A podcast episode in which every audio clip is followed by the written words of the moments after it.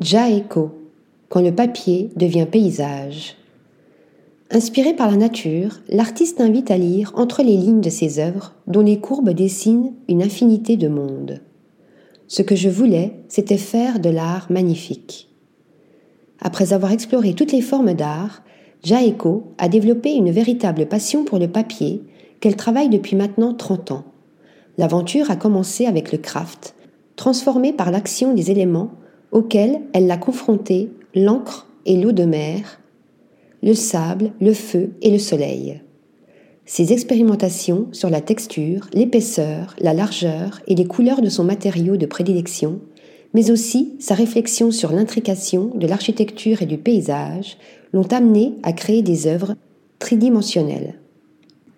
Arrachant des rouleaux de papier pour machine à calculer à la banalité du quotidien, elle relève le défi de les transcender en les métamorphosant en sculpture.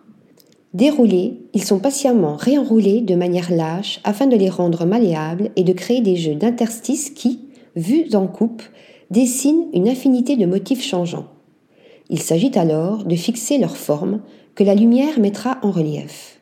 Des kilomètres de rubans de papier recyclés trouvent ainsi une seconde vie dans des circonvolutions qui ont quelque chose d'organique.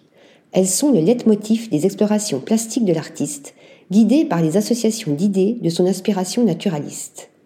Alors que des spirales biomorphes rampent sur le sol telles des lianes et que des cercles concentriques évoquent les rides créées par des gouttes d'eau, des vagues de papier prennent les murs à l'assaut avec la légèreté d'un nuage pour s'épanouir en champignons oniriques avec la blancheur immaculée d'un glacier en train de fondre.